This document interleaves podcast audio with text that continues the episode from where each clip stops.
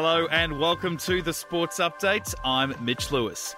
First to crickets, and while it was a race to the finish for both teams on the final day of the second test, the result was again a draw.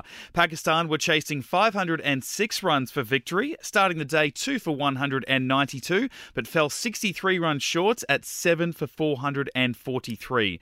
Captain Babar Azam top scoring with 196 runs. Nathan Lyon, the top wicket taker for the Aussies in the second innings, with 4 for 112. Captain Pat Cummins admitting it was a tough five days. There's a couple of chances there that, you know, if we perhaps had taken them, might have been different. Um, but yeah, really proud of how we played. We yeah, really satisfied with the last five days. Match three kicks off on Monday. To the Women's World Cup and a successful run chase to England over India. The Indian side setting a 135 run target for victory. England hitting the mark inside 32 overs to win by four wickets. Today, hosts New Zealand take on South Africa.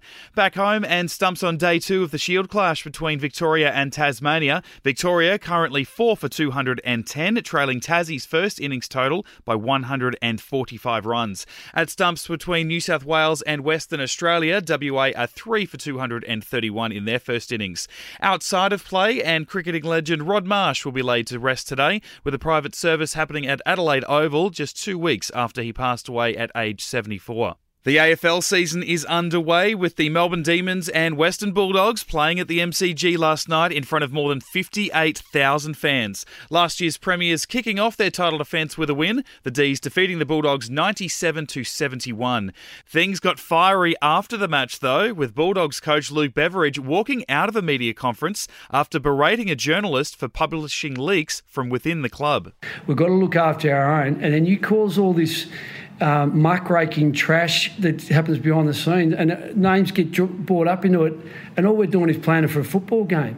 I can't. Are you proud of yourself? Yeah, absolutely. Uh, you're proud of yourself. Yeah, Fox backs me. Wow.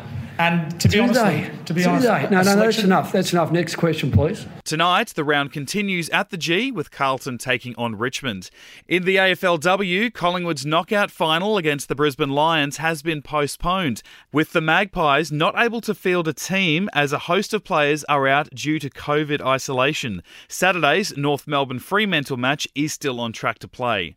Round two of the NRL kicks off tonight with the Melbourne Storm hosting the South Sydney Rabbitohs. The game will be Craig Bellamy's 500th career match as head coach, and he says a decision on his future with the Melbourne club beyond this season will be made over the next couple of weeks. Bellamy is contracted until the end of 2026, but his role is unclear beyond this season. To football and just the one match in the A League last night, Adelaide United taking on the Western Sydney Wanderers in the men's draw. Despite opening the scoring in the opening 10 minutes of the match, the home side Adelaide conceded a goal in each half to go down 2 1 and are now at risk of falling out of the top three.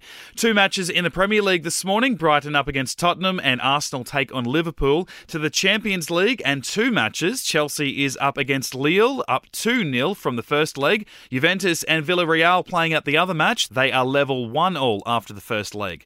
Basketball and one match in the NBL. The Illawarra Hawks are up against the Southeast Melbourne Phoenix tonight. Last night's WNBL saw the Sydney Flames go down to the Perth Lynx 84 72. Tonight, Adelaide will take on Canberra. Over to the NBA, 12 matches in action today, with the first batch kicking off 9 a.m. Eastern Time. And that's the latest from the Nova Podcast News team. We will see you tomorrow for another episode of the Sports Update.